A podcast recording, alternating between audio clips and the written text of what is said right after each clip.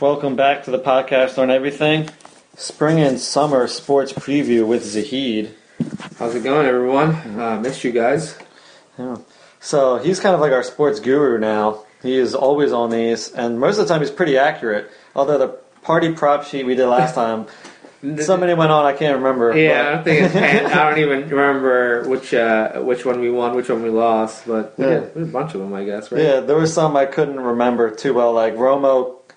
Um, that one's still coming up. But like the White House food and stuff, like Yeah. all this stuff we can't even finish. We I don't even know yeah. what, my, what my record is yet. I don't even Um, know that that game was so boring. I don't even know if I talked to you about that game. That was one of the worst Super Bowl I ever seen in my life, and I've seen many Super Bowl at this point in my life, and those that was one of the worst game I ever seen. What was like sixteen punts between the two teams or something? I couldn't even tell you how many. I just remember having these crazy odds, and I was like, all I need is the Patriots to score three more points, It did happen. and like four parlays hit, and I'm making like 120 bucks.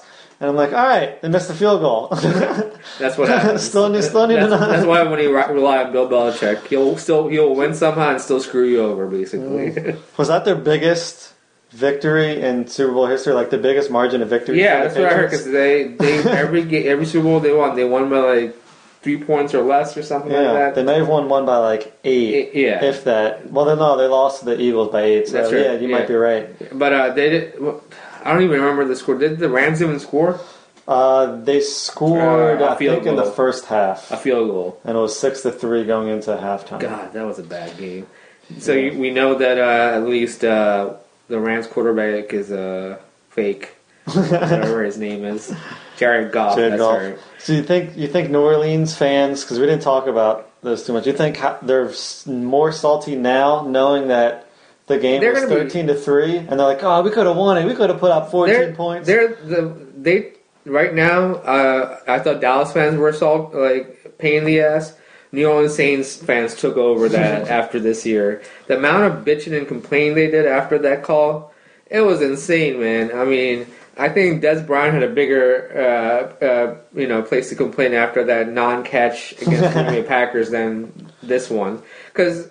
Like, like, like we discussed before, they had so many chances after that pass interference to stop the Rams, go to the overtime, score a touchdown. You had three or four opportunities to do something about it, and, and you just still didn't do it, and they're still complaining about it. I bet you go to New Orleans now, and they'll still be complaining about that call.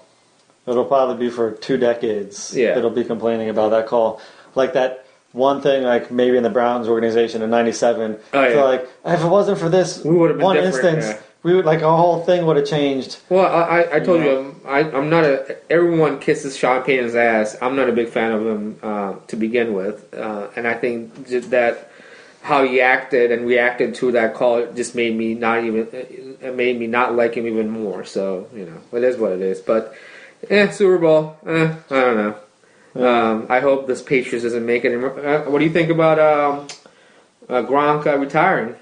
I feel like he could have went a few more years, but I don't think his heart's in it anymore because he can do whatever he wants. He's won his Super Bowls. People love him. He likes to party and hang out. I think, he has so much, uh, you know, business he can make out of his just name and his, how he Mm-hmm. his notoriety. I think he's like, yeah, I'm not, I don't want to get hit anymore. I'll make millions of dollars just showing up to parties and you know, Yeah. make you know, going making you know, d- go with venture capitalists or something, and you know, invest in something Yeah, and he, basically. could do that as a 29 year old. No one's going to want to invite you up to a party at age 35. you know? it sounds old. it doesn't sound old, but for a player, that's old. I don't know. Maybe he'll pull a Jason Witten and come back. Come back a year. Oh my god, what a joke that is! The worst free agency of ever for Dallas Cowboys. They they get Jason Witten, Randall Cobb, who's his le- I don't even know his other leg is even working. He's hurt all the time, and they got and they and they didn't sign Beasley. Uh, their uh, right Beasley. Beasley went to the With Bills. Bills, yeah. And there was a great tweet that Beasley that I saw um, of Beasley. Someone when he went to the Bills tweeted to him. He's like, "You're never going to win in Buffalo," and he tweeted back. I didn't win in Dallas in seven years. I'm okay with it. What an answer! That's how that, that shows that how, how the players really feel about Dallas. What do you think about Odell? That's that was the big news about uh, the uh, off season. I mean, NFL is crazy that they're still getting all the headlines. yeah, and the NFL loves that because it seems like sports in America revolves around the NFL. Pretty much. Um, because look at us. We didn't even have the NFL written down, and we're talking about them. For, Exactly. on, our, on our prep sheet, we didn't mention NFL, and as soon as we talked about Super Bowl, all these just things. uh, things, just news just came out out of nowhere. Yeah, um, I think it shows that he's toxic um, for an, kind of like Antonio Brown, who went to the Raiders. That makes Um, makes sense, right? yeah. So we'll see how he acts with the Browns. Um, he's probably going to kick or headbutt something real soon. or he's going to get a fight doesn't go his with. Baker Mayfield, who's another head case probably. Yeah, and this just makes me even more mad about the Browns that they could have had Barkley and now could have Beckham, and they still have another decent quarterback to do that um, to run that offense. And, Exactly. I mean, I, um, I think everyone's saying, "Oh, um, you know, Browns are going to be the top pick for the NFC North." I, I, I say no. One, you're it's a first year coach who's in there. He's, he's like a thirty year old coach, right? So young coach, and you know, I, don't know how of effect he's going to have with Odell Beckham. You know, like Odell needs someone who has a proven winner. Who's like, hey, like uh, you know, I did it this way. I know how to win.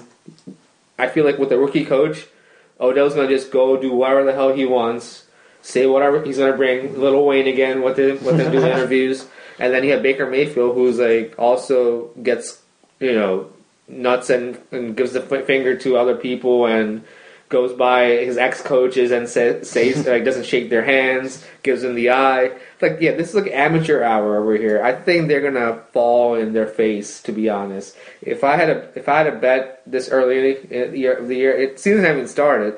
I would say the Browns do not make the playoffs this year. Well, when we do our uh, sports NFL Yeah, sports preview for the first quarter next year, I'm going to hold you to that. I want to remember, like, all right, you said this, all right, uh, but a lot of things can happen in the draft. Yeah, that is Does true. that, will that change any Um, any view of you? They, they did give out their number one pick to the Giants, so they don't have any number one pick. I mean, um, are they going to do more wheeling and dealing? I don't know. I'm not sure. Uh, but you know, it's it's to be determined. I mean, and then you have the Raiders, as you mentioned, picks up Antonio Brown after you get rid of your number one wide receiver, and then you get rid of your best defensive player, and you get a 30 year old who could be done in a year, signing for a four year contract. That makes a lot of sense, Jon Gruden. And then you come out this week saying like you cried for three days after you traded Khalil Ma- Mack. And then why did you trade him? it's like, Can't believe you said that. I- Yeah. Yeah, it came out uh, like two, three days ago. It's like, yeah, I cried for three days uh, after I traded Khalil Mack. So I would have loved to coach him. I'm like, then figure out a way. Look how he changed the Bears defense. It would have been a great defense with him still at the Raiders. No. Something I've never done is sneeze on the mic. I'm about to do it. uh, I got myself. All right. So uh, let's let's stop the uh, football Yeah, chatter because let's we're going to be doing we're going to be doing Eagles one very soon. So we'll get into the actual spring st- uh, sports right now. We're starting college since this is my favorite time, and I'm trying to take off of work all the time to watch 80 hours of freaking basketball. I think I watched 50 over the weekend in four days. That is impressive. Um, yeah, it, it is. it's starting to uh, all go together, and I'm forgetting who played who and and who advanced. But what I do remember is that Duke should be out of this tournament. Oh my God! They should The- not win that game. Uh, and I know that you have detailed, you know, uh, um, you know, you kind of like have minute by minute, uh, you know, analysis of it. But uh, as a person who watches college basketball, but not as much, I love I love March Madness. Like I I'll watch all the games, but I don't follow throughout the year the players, the teams. But that game, I did watch the second half fully, and Duke was struggling every time they were getting a lead. Um, UCF would come come up and get a five point lead, uh, and like Zion looked like he was getting beat by Tacko. That what seven foot two uh, seven center, six, seven and, six. and Tacko wasn't even in that much. No, he wasn't. because he, he makes stupid fouls. he does. So like, well, he got fouled out, and that probably affected that uh, free throw um, that Oh. Zion missed. Basically. oh, I'll be I'll be talking about that. But yeah, like Duke, they can't shoot from the outside. No. And at one point, and I was actually impressed with Duke a little bit because they were like three out of 15 Mhm. And they were still in the game. Sometimes have, having the lead, and just three out of fifteen in shooting in the second half. Wow. And I'm just like thinking about like a good team would have buried them by now. Oh yeah, that would have When been you up by yeah, ten. Yeah, when you miss 12 out of 15 shots, the other team's going to build a nice lead exactly. on you. Oh, Even Virginia, who doesn't have a good offense, would bury you. Yeah. They were just lucky they played poorly against the team that doesn't know how to finish a game. No, they're a young team. They're not a, you know, known to be a big team, so they don't know how to play against a number one Duke team. So they're probably like, "Oh, man, we're, let's keep it close. Let's keep let's keep it close with Duke, and then we'll win in the last minute," which they had the chance to do. Um, you know, um, but yeah, that was a should Duke should have been out in the second round for sure. Yeah. So I'll break down UCF. They play in a decent division. They play against Cincinnati and Houston, Okay, and I think they beat Houston once. Mhm. Um, but that Is being America said, that being something conference, I forget. yeah, the AAC. the Temple's in that one too. Yeah. I think. Yeah. Yep. That being said, like they can compete, but nine times out of ten they'll probably get buried by Duke. Yeah. They played Duke played a crappy game for most of it, except for the last four minutes of the first half, in which they built an eight point lead. But then they lost that lead Yeah. Then they yeah then they lost it, and UCF did stupid plays all the time. They would get past past half, and then they'd get trapped in a corner and have to call a timeout, and Yeah. then did it a second time. Yeah. And the guy that is Duke's coach used to be one of the best players back in the day when Coach K first started there. Oh, yeah. you Um, mean UCF coach? UCF, sorry. Uh-huh. Yeah, Johnny Dawkins.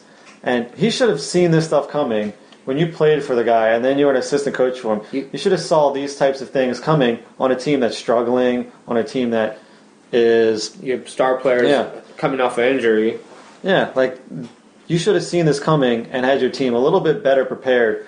And then at the end of the game, Mm-hmm. there was no excuse for how they blew it. I, I was talking uh, to my wife, and they were up 74 70. Mm-hmm. And I was like, if they score the next basket, game's over. Yep. You're up six with two, Oh, minutes, two left. minutes left, that's- It's, it's done. They can't Yeah. shoot threes. Even if they can, you still have the ball and you can you waste the get, clock. and then you could get fouled and make free, one or one out of even one out of two free throws would make extend the lead basically. Exactly. I was like, they're the desperate team, and what happens is UCF has the ball, and there's like about two minutes left, and you go for an alley oop, but Uh, oh yeah, that's but you go for it from like pretty far away, instead of this is what a Virginia and probably a Tennessee and most of the other teams that know how to win, they wouldn't go for that. They would dribble out, thirty seconds left.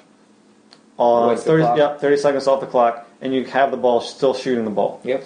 So you can still you can they, Duke can still get the ball down four with like a minute and thirty. But you But there's a minute and yeah, 30 left. Yeah, you waste a good amount of clock out of that. Yeah, they Yeah. tried the showboat and they It backfired on yeah, them. Yeah, it backfired and they came down and made a three. A guy that didn't make a three all I game, made a one. Yeah, you're right. and they make a three, and then you're up one and a minute and thirty left, and you're like, all right, well, sh- shit, now, now if what I miss, yeah. I can lose. Yeah. Then they end up making it, which was the only time they did anything in the last two minutes of the game correctly. So then they're up three, and then this is where I blame Tacko 100% on this. He's going towards the basket. Yep. You should be, you should have been taught this whenever he started playing basketball, or someone should have taught him down the way Yeah. Um, because he started playing basketball like 16 or something like that. So it was late. Yeah. Late, Yeah, that's the reason why I was at UCF and he wasn't highly recruited. Yeah. But when someone's going to the basket and you know you're going to foul him, Yeah. You do not You let him get the good shot. Yeah. you make sure like the all like you hit, hit him in the arm and the ball goes Or straight like, down. yeah. You don't have him. You don't let him move away and then try to like get his yeah, hand or yeah. The fact that you let him get the and one yeah. is just it's poor coaching and Well, and To just begin poor with, execution. I understand Zion is a big dude, Mm-hmm. but Tacko is a bigger dude. You should be able to outpower him and block the, you know, not block the shot, block the way of the shot, even if it's a foul, basically. and when you foul them, even if it's in the air, you just swat it it away. out. Yeah, exactly. Yeah. I, then most of the time they're not going to call goaltending like No. it's obvious. They'll give you two two uh, two free throws. Yeah, And Zion was not having a good free throw. Uh, he's not a good free throw shooter. So yeah, career. Yeah. It was I think they said it was 67. sixty-seven. Yep. Yeah. Yeah. So the fact that you knock yourself out of the game by letting a three point play happen, now Zion goes to the free throw line and Misses misses it, and then the other coaching part comes down. The fundamentals you need to do in the last couple Block minutes out. of the game. yes, you need to make your free throws. Yeah. You need to make your layups, and you need to block out and Yeah. get the ball inbounds. Exactly. Fundamentals. Yeah. If you can't do those, you're going to lose the Yeah, game. uh, that's that's like what you teach kids. Like yeah, Mm-hmm. like on a free throw, you block out. You you have the defensive team has the uh, advantage. Take that advantage. Don't let a player from behind you just like jump over you. And Mm-hmm. Yeah, teams get desperate at the end of the game, and they're going to push and shove Yeah. and try to leave the box early to Yeah. get to that ball because they need the ball. yeah, Um, um, so just in, just a for instance of Oregon in 2017, Mm-hmm. Carolina was playing them in the Final Four, and they were up one, and they missed two free throws. They missed the second one. They got the offensive rebound. yep, Then they missed two free throws again, and they got the offensive rebound again, and it was over. All Oregon had to do one time was block out, and they would have had the ball with a chance to win the game. exactly. Fundamentals. Yep. Fundamentals win Yeah, you games. Small things that matters. Yeah. and UCF did not. You know, uh, we're not good enough to just do the small things, which are the easiest thing to do. You know. Yeah. But yeah, it was a frustrating game to watch. I mean, Hmm. Duke should have lost that game, and I think after watching the game, you, like Virginia Tech knows like Duke, Duke's weakness weakness now. I, I think Well, Virginia Tech played him in the regular season without Zion and beat him, but it was Yeah. at Virginia Tech Yeah. and without Zion. yeah, that's true. But I don't know. Uh, Duke looks way shaky right now to me. Yeah. Um, I think I think there's two ways Duke can go. Hmm. They can either be like, wake up and be like, all right, we need to focus because we could have been out of this tournament, Yeah. and that, that could have been the teenage mentality, yeah, or they just got exposed and we all and they're done. they're done. Yeah, I mean, someone's a couple people were saying um, um, after the Duke uh, Duke won. I was like, there were or before Duke. Uh, it's like they don't really have the depth that you think they have. Like Zion is their main player. Other than that, they don't really don't have anyone. They have Barrett, and he shows up on occasion. yeah, He's going to be probably the number two pick in the draft. Mhm. He's a good lefty, but I- he gets he gets. They had one person on him, and they shut him down, and they just let the other yeah, figure, yeah. go. And you Well, could tell they had no depth, like you No, said. they they you, you like you said like they couldn't shoot. They don't shoot threes. like that three that they made with uh, down four was the luckiest shot. Like Mm-hmm. you could even see. Uh, I forget the guy who made the three, but Tre Jones. yeah, he was like his form was awful. I mean, the only reason he made it it was right in the center, basically from from the top of the key. He just shot it up and it just went in. Like. Hmm. Like his legs were all wide and everything. Was like it was like his body was not straight. like a, it, three should have been made, but Yeah, and they also got lucky because Zion is not a huge three point shooter. I think he made two, He did, maybe yeah. even three Yep. in the game. So it's it's Yeah. like they got lucky on threes that they don't normally make. But I don't think a team that's ever Mhm. been in the bottom three Mhm. in three point shooting is going to win in this day and age. No, a what the, tournament like this. especially with the new NBA and NCAA where three is the king. If you don't shoot threes, you're gonna lose the game most of the time. Uh, so, like, I, I have a question. Okay. Um, there's a lot of games you watch. Um, I watch a couple games. I a lot of games too. Which game did you like the most in the first and second round, and which game? Well, I know what frustrated you the game, but I had a game that frustrated me that I was watching the first round. Uh, the New New Mexico. What was, who did they New play? Mexico State and Auburn. Auburn. Oh Or my god. Auburn. Auburn almost gave that game away. So, what do you think about New Mexico's uh, point guard driving to the net to open net and going back? I'm like, what are you doing? Tie the game, and then the guy gets fouled, and he even he made you know, he misses two free throws out of the three. What did we say earlier? Fundamentals. Yes, exactly. Free throws. free throws. Take the easy shot when you tie the game. You're New Mexico State or New Mexico. You go for the overtime. You already got Auburn in the strings. Like if you tied the game, their their morale would have been going down at that point. Yeah, I, I seriously thought they were going to win straight up before the game, Mm-hmm. and then Auburn had the lead and somehow tried to give it away, Yeah. and then you gave it right back to them. But Yeah, I mean, one of the reasons I was mad because I had New Mexico going into the second round, but the way they lost just pissed me off. Like I understand these are kids, but fundamentals like make your free throws, It's, make your layups. Don't pass it over. Don't go for the fancy plays. Go for the smart plays. Like I don't know what what you're doing by going for the win with two seconds left on the clock, and you have a wide open shot to tie the game with two seconds left. It's not like thirty seconds left. It's two seconds left. What if you pass it back and it was turnover? they um, yeah, they got lucky because again, fundamentals. Auburn knocks the ball out of bounds, but like he didn't even get close to the shot. Like Yeah, he did. he- Yeah. that was a terrible shot. it was. Could you, got get like could you get any worse than an air ball like that was bad. five feet away from the rim? Yeah, it was. Like it was terrible. Well- the, the only shot that I've seen that made me more frustrated so far was UCF and the tip in. Oh, Besides besides that, I think the New Mexico State player Yeah, gets gets runner up right now. yeah, that he does. And worst last second I shot. was like, man, lay the ball in. You had the open. There was no center. There was no help behind the point guard of uh, Auburn. It was wide open for you to just lay it up, tie the game, go to overtime. Yeah. Wow. um, I think the most exciting, I would say, games that I've seen Mhm. that I wasn't, I was okay with the outcome with because I'm not okay with Duke winning. um, was the two Maryland games. Maryland played Belmont, and it Belmont. was 79-77, Uh-huh. and that was back and forth the whole game. I missed that game, but I did watch the Um, LSU and Maryland game, which was a buzzer beater, basically. Yes, that was the game I missed because I had to do something on Saturday, and my buddy called me and was like, "Man, I'm a Maryland fan, but that was a great game. I got to give both teams credit. That that was like the refs let it Mm. let it play, Let it play, let yeah. it bang." And he's like, the better team had the ball at the end and made the shot. Yeah. Yep. Now I don't know if he got fouled or not. I didn't really. I didn't. I didn't much. mean either. I didn't. I just. I mean, it was a clean shot. I mean, Yeah. I don't think there was any fouls or anything like that. But you know, both teams were back and forth all game long, so it wasn't like, you know, uh, one was up big or something like that. But you know, uh, Maryland's a good team, but I'm.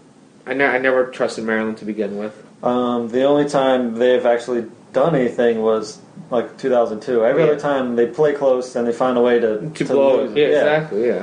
Um, and I don't know if that was the case with the LSU game because it was close, and I think they made it three to tie it. But they almost blew it against Belmont. Yeah, they did. Yeah, Bel- they were up big against Belmont, and then Bel- they let Belmont come back. Uh, what, uh, let me see. What else uh, did I like? Um, first first day, I, I actually didn't watch. The, I watched the Auburn and New Mexico State game as full game, and then I watched. Um, I watched some bad games at night. There were some blowouts at that night, the first night. It was kind of like, Yeah. uh, like That's when the Gonzaga and the Kentucky came out to yeah, play. yeah. Syracuse was a bad game overall. Like Syrac- I, I expect Syracuse to at least compete against Baylor. Well, the downfall, Syracuse had to suspend a player. That's true. Yeah, Um, so if you did your bracket knowing that, you wouldn't have taken I, w- Syracuse. I wouldn't know. but it came out, I think, the day before at night. Oh really? What, Yeah. what was it for? It was uh, something internal. But yeah, I But, mean, in general, the first round, first day, first round was kind of like eh. Second day was the bigger day with Oregon and UC Irvine upset, upsetting the Mm-hmm. two top seeds. But I think a lot of people picked them to.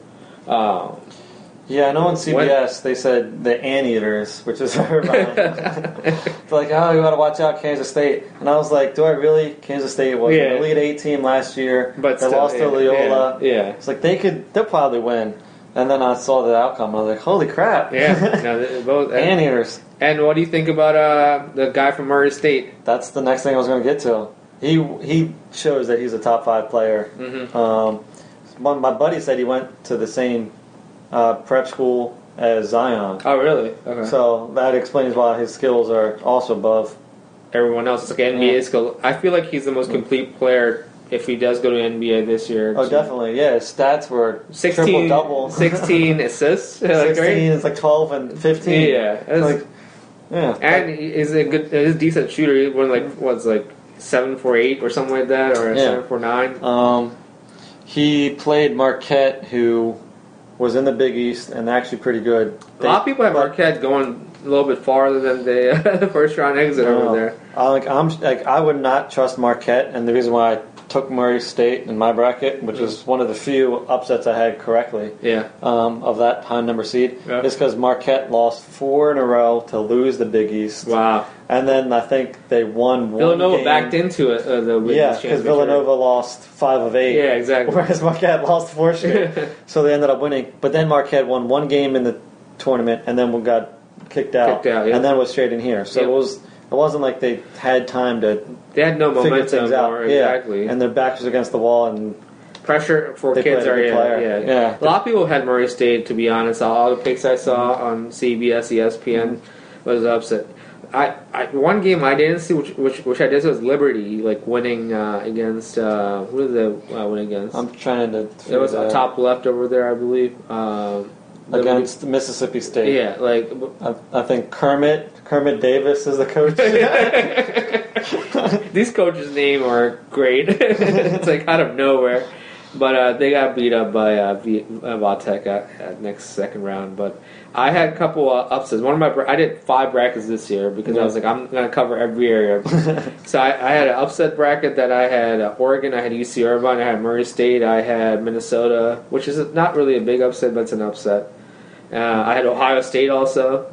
Uh, but uh, after that, uh, I was like, oh, I'm doing well on my bracket. And then I heard that people were, I, I was down by like 50 points to the first place. I'm like, how does this happen? So the guy who did 50, if it, um, who uh, had a, was in lead picked all the 13, 12 or 11, 12, 13, 14 seeds uh, for upsets, regardless. And then, um, so like he basically cleaned up all the upset special, basically. three out of four 12 seeds won. Exactly. Uh, So like in in my bra- in our bracket at work, it's if you have the say you have um, fifteen uh, thir- 12, 14 seeds win, seed winning, you get thirty points on top of your regular points. dang. So you're you're making up a lot of points uh, with those uh, bonus points, basically. But yeah, I mean overall, um the big teams are still alive. Yep, this is I think the first time since 09 since three all all three all four regions have the top three seeds. Yep. And only two regions don't have the top 4 Mhm. and Oregon is rolling. Yeah. So you could consider them a Top. a top team. Yeah. And then Auburn, who's a five and won the SEC tournament, blowing out Tennessee, who's still in the tournament. So they're a good team to begin with. So there's Yeah. no surprises, yeah. to so be honest. yeah. So for the most part, top, the top 16 teams in the nation are still around. I'm still around. Yeah. So the tournament should be pretty good this weekend. Yeah, it wasn't like crazy upset like last year, where like you know Virginia went down and Loyola uh, made a run to the what was it Final Four. Final four, Yeah, yeah. so like you're you're not gonna have that this year. Most likely, it's gonna be very vanilla, one and two seeds probably in the Final Four, most likely. Um, so I mean, you know, so competition's gonna be really good, basically, which is you're gonna have some really good games in the Elite Eights and Final Fours. Yeah, it should be pretty interesting. There's a there's a few teams that if they get to the Final Four, I'll be I would be a little shocked at, and that would be Purdue. Okay, I yeah. wouldn't expect Purdue to get there. I would, I would think Oregon would get there before Purdue Okay. because I haven't seen Purdue that much. I haven't But, either. um, they crushed Villanova, but Villanova was to begin with didn't have a good ending to their season. I mean, they won the Big East cha- championship tournament, but Big East is not as good as it used to be. Yeah, and Purdue has that one player who just went off on Yeah. What he scored, forty Forty some points, points or something. forty-two. Yeah, so them, and then honestly, I know Texas Tech is a good team. Hmm. I know Florida State's a real good team. I'd be a little shocked to see them get past the people they need to get past to get to the Final Four. True. Michigan is a good Um, team, and. Gonzaga. Gon- this might be Gonzaga's year to win it all. Like, That's that's who I was thinking um, would win it all because I've seen him play Duke, I've seen him play North Carolina, Yeah. and they put up a lot of points against Carolina Mhm. in Carolina in a losing effort. And I think they weren't fully healthy when they played Duke and beat Duke when Yeah. Duke was healthy. yep. Um, and that was a neutral site. So yeah, I, th- I would I would think this would be the year. They Not finally break 2017. through. Yep. I think this this team is better than Yep. The 2017 They're very team. deep this year. Very deep. Mhm. And um, they played St. Mary's and lost. And Mhm. besides the St. Mary's loss, they lost to Tennessee and Carolina. Yeah. And those are two teams in the tournament, a one and a two seed. Yeah, exactly. So, So you can't give them a lot of crap for like, oh, you Well, don't you're play in the anybody. yeah, you're in the Sun Belt League or whatever. Yeah. I don't even know what league they're in. uh, the the West Coast. West Coast League. but yeah. like, you can't give them crap. They played three teams are in the Their early 16. early season schedules are is brutal, Gonzaga's, because they know that they want to get high, higher seeded, you know, at the end of the year. And I, I think it's good, good to do that because Gonzaga did it this year and Carolina did it, Mm. and Carolina played Michigan and Kentucky and Gonzaga. They That played kinda- all these teams, and it kind of was like, this is what you need to prepare for yeah. basically. Yeah. Yeah, and we they I think they figured out the flaws of their Mhm. team and just kind of slowly adjusted throughout the year. Throughout the year when you're playing your own division, your own uh, conference, basically. Yeah, and then like you learned all these different What- schemes and stuff. That's the thing. Like, I don't like when Duke plays like Delaware. Like, what are you gonna Yeah. get out of that? You know, like. Exactly. That's what Duke did this year. They played like Elon and all Yeah, these other teams. Oh, in North Carolina, they also played Wofford at Wofford, and Oh. Wofford was a seven. They went. Yeah, made it Walker there. was a good. T- yeah, yeah, like and See- Wofford almost beat Kentucky. yeah.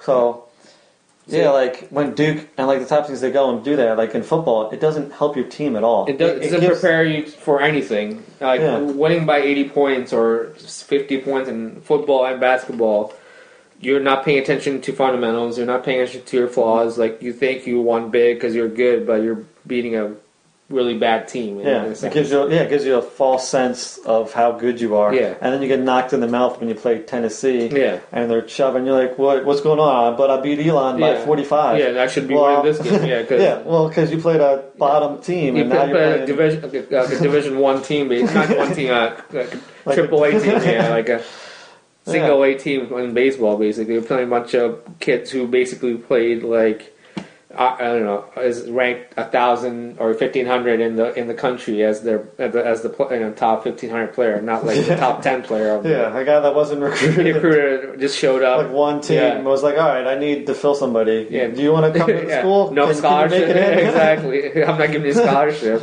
but yeah, like it does, it is showing. Like Gonzaga, UNC. Like I saw the first round game they played against uh, Iowa, I believe. Iona. uh, Iona. That wasn't even a game. I was like, man, they're just It, it looked Cruising. rough. Yeah, it looked rough because Iona made 10 threes. Like, how often is a Yeah, team going to make that that many many, in a game? At least in the first half. yeah. But even So- that, they had a they Yeah. won pretty comfortable. Yeah, comfortably. even then, so they got 30 points off of that. They only and they're only down, I think, six at halftime. I think it was 36 to, Yeah. 30. And you're like, the team's not going to be able to shoot No. like that the rest of the game. Not making 20 freaking threes. No, exactly. Yeah. And then once they stop making them, they just cruise. yeah, cruised away. Yeah. And you know it's just a matter of time that shots aren't going to go in. Exactly. So I mean, I, I think having a tough schedule at the beginning does help you at the end uh, of the season and the tournament.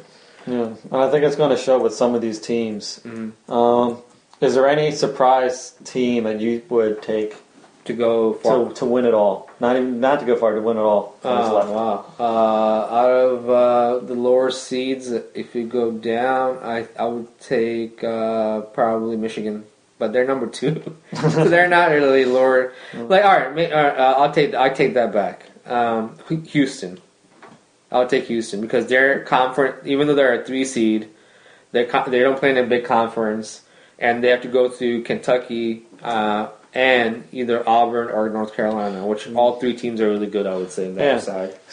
Yeah, imagine if so. If Auburn wins the next two, they would have beaten Kansas, UNC, and Kentucky. That's crazy. Assuming It's that in Kentucky, Kentucky wins. passes, yeah. Yeah, so you're beating like three teams, And then maybe Virginia or. Tennessee. Yeah. Play, yeah. Um, so I think they would be The they would be my surprise team Mhm. because of just the blue bloods Yep. of historical basketball that you would have to go through to Yeah. make it. You're going through basically, yeah. Every be- game's going to be a, a huge road game because of the followings of these teams. Oh, yeah. You're going you're gonna be underdog in every game, pretty much. yeah. Yeah. and I think they, they can be built for it because of who they played. They had to play Kentucky and Tennessee, Mm-hmm. Yep.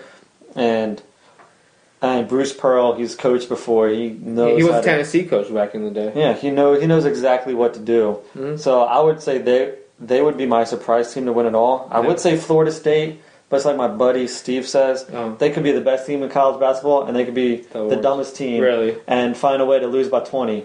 He's like, they got the length, they got the depth, but they're just that dumb. Just don't know how to play basketball the right way yeah, he- from day to day. yeah. They let a uh, win over Duke Mm. um, turned into a loss to Duke, followed by like two more losses. So One to like, like- Boston College, who had like seven wins on the year, and somebody else. So it's like So they're a very immature team, basically. Well, they're They not have- immature. They're just stupid. Like They have all the talent, but they just don't know how to use it. yeah, like sometimes they'll just do stupid things for ten minutes, and then you see their coach like on sidelines. What is going on? What are you doing? I don't think they're gonna So- go past Gonzaga, to be honest. No, I I don't. I think if they um if they won the conference championship, Mhm. they would be a different seed, and I would take them to a Final Four. Yeah. Because they were an Elite Eight team last year, and they found a way to lose to Michigan, Yep. which they could actually do again, Again this year. Again this year, yep. Same But, thing, um. But they play Gonzaga, and I think Gonzaga's personally, I think they're the best team. Mhm. And Florida State, I'd probably put as like a top three a top four team Yep.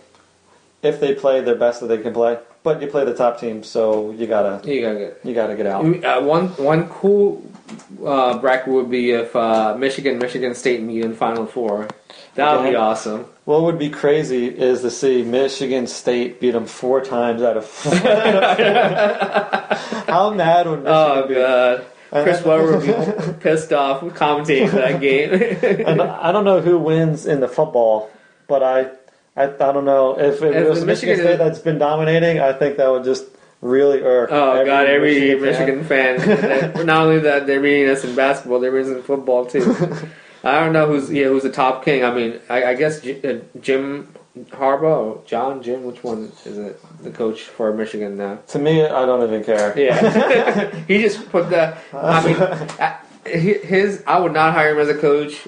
Uh, going back as a as a coach because he'll do good the first two years, and he'll just wear his team down to a point where no one listens to him anymore. So that's his motto basically. But yeah, I mean that would be pretty cool to watch Michigan, Michigan State, and maybe UNC Virginia, uh, two uh, ACC team on the uh, other side. But yeah, I mean, um, You, you think you think people would um, like to see Duke and Carolina in the finals? A lot of people have that. Would people not want to see that matchup and maybe see like Kentucky and Duke? for a lot majority of people who watches uh, March Madness, um, they're not uh, that into basket, college basketball in general. So I think having Duke and UNC will give the people, uh, like the reg- like people who are not fanatic basketball fans, the best chance to watch the game because they'll know Coach K, they'll know you know Coach um, Williams. Um, they know like the UNC Duke rivalry, so people will tune in more. The you know diehard fans are gonna bitch and complain about it because it's the you know Cowboys and the Patriots basically of the college. But it is a tournament, and you can't control like. There's so many teams in this. That's the thing. It's a Like, one and done. So like any yeah. one game, any game, any one game could go either way. So for them to make it that far, you can't bitch and complain about it because there's no bye week. There's no, uh, you know, there's rankings, but you still have to go through like five different teams to go to the finals. So, but I, I mean, And they've never played each other in the tournament, and hun- what, what however long this tournament. so yeah, it'd be, is. it'd be a huge. Like I bet you CBS wants Duke UNC as I, I think it, I think that's what they want: Duke, UNC, or Duke, Kentucky. Yep, would be a big Um, one. Um, but I mean, I think they're going to get viewers regardless. But uh, yeah, I think that's I think that's what they Duke, UNC, like. Kentucky are the three big draws in Mhm. college, and Notre Dame maybe because Notre Dame fans are fanatic, whatever they do basically. They didn't even make the tournament this year, so I mean, I guess Oh, they they did terrible. They had like six injuries. Oh, jeez, Mike Brey still coaching, I guess, huh? yeah, he's he probably lost a lot of a lot of hair over, over this year.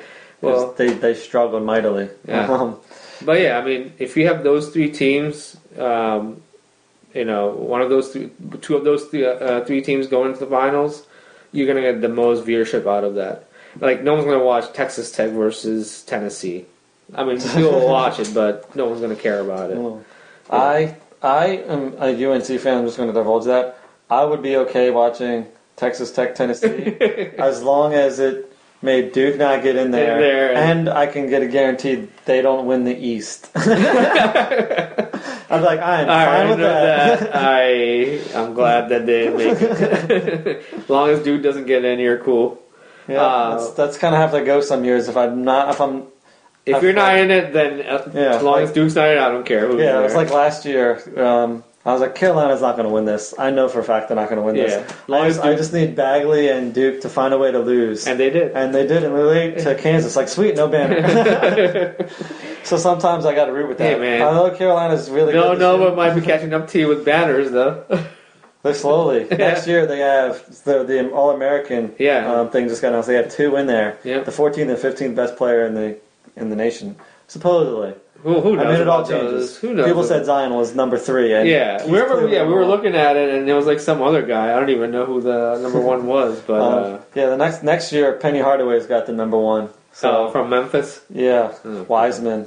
Is he a good coach? I don't even know he's going to be a good coach. Uh, Or well, not. he was a coach in high school at a really good place and won, yeah, which is not surprising if you have a decent coach at a great Or a school. school with good talent. Yeah. Yeah, so um, we'll see. You got to give it a couple years in Memphis. He's Yeah. good at home and Memphis. Okay. I don't know if, if that means that he's It'd be good interesting to see. I mean, how he does with the number one pick, basically. But yeah, I mean, you know, again, going back, like I bet you if one of Michigan or Michigan State goes to the final, uh, you'll get a good viewership. They have a good fan base, and you know, people know about. Michigan goes back in, it'll be like the Fat Four thing comes back again, and how. Chris Webber called a timeout with no time. I bet. I bet you that's gonna come out. He's gonna piss, get pissed off so badly.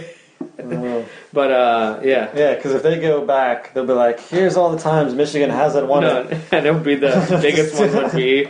I don't even know who they played against. That was it Duke. That was against UNC. Oh, was it UNC? Okay. UNC the first time, and I, I think Duke the second time, or it might have been Duke the first time and UNC the second time. Oh my god. Um, or it might be flip flop. I can't remember. So that was Dean Um, Smith's second one. Uh, he only won yes. two, right? Yep, I, I can't believe Williams has three. three and fourteen years. Yeah, and Dean Smith was way better coach than uh, he would. Like Williams ever would be. Yeah. But yeah, what's crazy is they're talking about UNC the last four years and how this could be like the best four years ever. Yeah. They've been a one seed three times, a two seed once, uh, been to the finals twice, yeah, that's true. and this year hasn't even completed. Complete. it So, could you don't know. It could be another finals. Yeah. Yeah, like as great as Dean Smith is. Roy Williams. Roy Williams is going to be the best coach at UNC ever, Yeah. probably at the end of what whatever is done with his career. Yeah, Basically, now he's not going to get the most wins because he's not going to be there for 30 thirty years. some year, but still, He'll be 101 at that point. he, he already has uh, three championships, which is more than Dean Smith, and might be have the fourth one this year. So you'll Yeah. see. But Yeah, now um, my favorite thing so far about the tournament is the Capital One commercials. um, we, we discussed those earlier. I, I could watch those over and over again, and I still laugh knowing, not you, Larry Bird, this Larry Bird, no, and the, the mint, the the the cheese, cheese, uh, well, Charles Broccoli. yeah. Jim Nantz was some sort of uh, um, um, Nantz on a log or Yeah. something. But yeah, he created a whole uh, basketball arena with cheese and bread and everything. But yeah, I mean, Spike like, I, I'm, I'm out of all those three. I know Spike Lee is an actor, and Sam Jackson's. I, Charles Barkley's acting is the best out of all those three, probably. and he doesn't even he's not even an actor. I feel like whatever Charles Barkley does is funny. It's like Oh my god, it's the accent Yeah. and then just him pretending to be stupid can make me laugh the best part is like so much. the thing that makes it funny is like he doesn't give a damn about what he like how he acts or whatever. Yeah, he is absolutely amazing Yeah. as an actor, and I need him to do more commercials or run Or for run- politics he wanted to That's the do be the governor say. for um, for Alabama. Alabama. A couple. He could still do it. I will. I can't vote because I don't live in Alabama, but I would support him. He probably has some weird policies. They'd be like, "What?" Like, all right, I guess so. like, out of left field, like, all Like, everyone gets one free ticket to an. Alabama football game. No, he'll probably hate Alabama. It's like, all right, Yeah, we're, gonna, right. we're gonna give all the all the uh, scholarship money to Auburn. It's They lose state funding. state funding to uh, every state uh, college funding will go to Auburn, not Alabama. It's like you'll probably find some dirty laundry for Nick Saban, kick him out. it's like he, he recruits players illegally or something like that. He'll get this big sting operation. That'll be his legacy. that would be legacy of sting, sting operation for Alabama. How they get all these linebackers every year. Spend how much money to? how, much- how much do you pay? Yeah, Alabama. It's like I hate Alabama. oh man. Yeah. So uh, we yeah, we could talk about college basketball forever. Yeah. It seems like Um, we didn't even get to the NIT and CBI, which we're not Which, going uh, to. I, I, Um, to be well- honest, I had not seen any of the games for NIT. Yeah, they changed some rules up, which will be interesting to see if they get adopted. So, um, I mean, NIT's always going to be the stepchild of college basketball. No one's going to Yeah. watch it, even if they change rules. I mean, what's the point? I mean, well, the rules they changed could end up being adopted by the NCAA. Oh, It's really? kinda, it's more now of a experimental. okay. So they're trying it out with the NIT, see if it's the tournament actually Yeah. use it up. All right. Yeah. So two. There's three rules that I'll tell you. First Okay. one is they're gonna they move back the three point line to international. Okay. Um, the there's a foul thing, so it's kind of breaking down the halves into four quarters Four quarters, so essentially. two two But- halves. But they're still halves.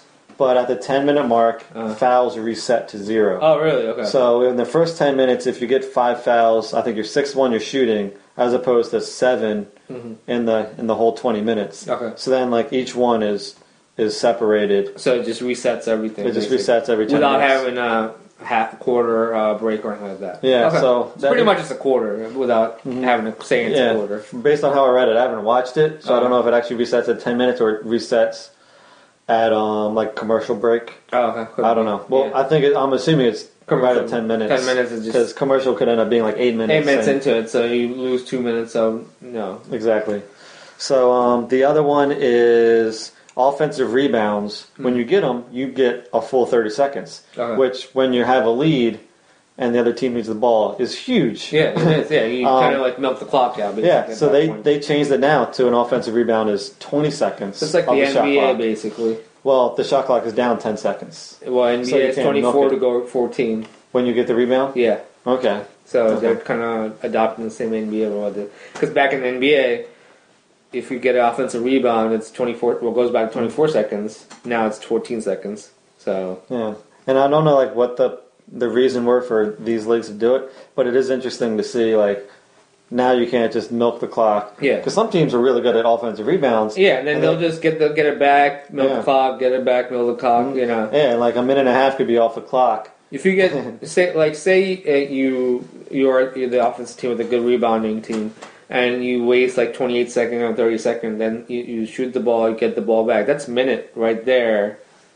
gone basically because you're uh, you know wait, you could waste the clock out. But I mean, Yeah. it's better than when Villanova went against Georgetown when they didn't have any shot clock at all, which is crazy. If I were in Villanova, I would just run the ball around and be like 10 and 5 game or something like that. That's exactly what Dean Smith did back in the day. He scored four corners. oh yeah, Some of his games would be like six to five. Yeah, but guess bad. what? He would win. You won, exactly. Yeah. He'd be like, all right. Well, I know you guys are much better athletes. Yeah, so, you can dribble the ball around. Yeah, basically. so like the first few games will be, or the first few minutes would be a game, and then like, all right, we got the lead, pass it, pass, pass it, pass and teams weren't smart enough, foul, foul, get them to the free throw line, and then I get the ball back. Yeah, exactly. Then do the same thing over and over again, basically. Yeah. But yeah, uh, yeah, I'm, I'm I'm glad that they did that with the shot clock because it makes it more competitive, and they're not wasting time uh, for nothing. Basically, it makes the game more boring Yeah. if that's the case. Yeah, it's like you still get the ball back, but you can't, you know, you can't waste more of the time. And like, I just wonder in these games how much more time Mm. is given to like an actual basketball game than just running a clock. That's true. Yeah, yeah, you're Um, right. I don't know if anyone's ever done that, but it would be interesting to see if it's like five minutes a game. That you just waste the clock, or- basically. Yeah. Yeah. or is it end up being like a minute, which can end up being a big deal because basketball seems Yeah. to always come down to, the, last, five. Exactly. So, Um, yeah, I mean it's interesting. I don't know how you know how it will affect the uh, college basketball. Yeah, and I think they're gonna move the foul lines farther away, Oh, really? Okay. which probably would have helped UCF.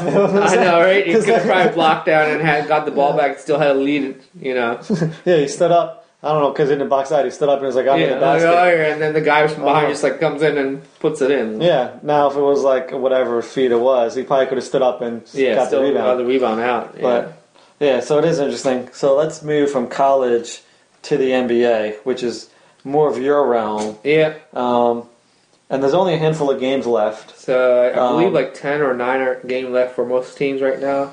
And it looks like Well- most playoff seedings are um, for East are pretty settled. I mean, you see Miami Heat uh, has a chance. Miami, Charlotte are the two teams that are probably going to still make a run. Wizards are pretty much done. They're seven games behind. Uh, but um, What's crazy is they're seven games behind and they're 15 under 500. yeah, oh, that's the NBA though. that That's the yeah. NBA. Like you, you look at uh, number eight seed uh, Magic, 37-38. Like, and you're that you're in the playoffs. That shouldn't happen. uh, but uh, They've won six. Just, just It's so six in a row, exactly. Yeah, yeah, so they they were what 30, 31, 36? 31 and 31 and 38. Yeah. So I mean, but yeah, it looks like it's a three-team race. Um, a four-team. Detroit's still struggling over there, I guess. Uh, I'm a big Sixers fan. So it looks like they could be playing Brooklyn. They could be playing Detroit. Uh, they only they're only ga- uh, two games ahead of Pacers.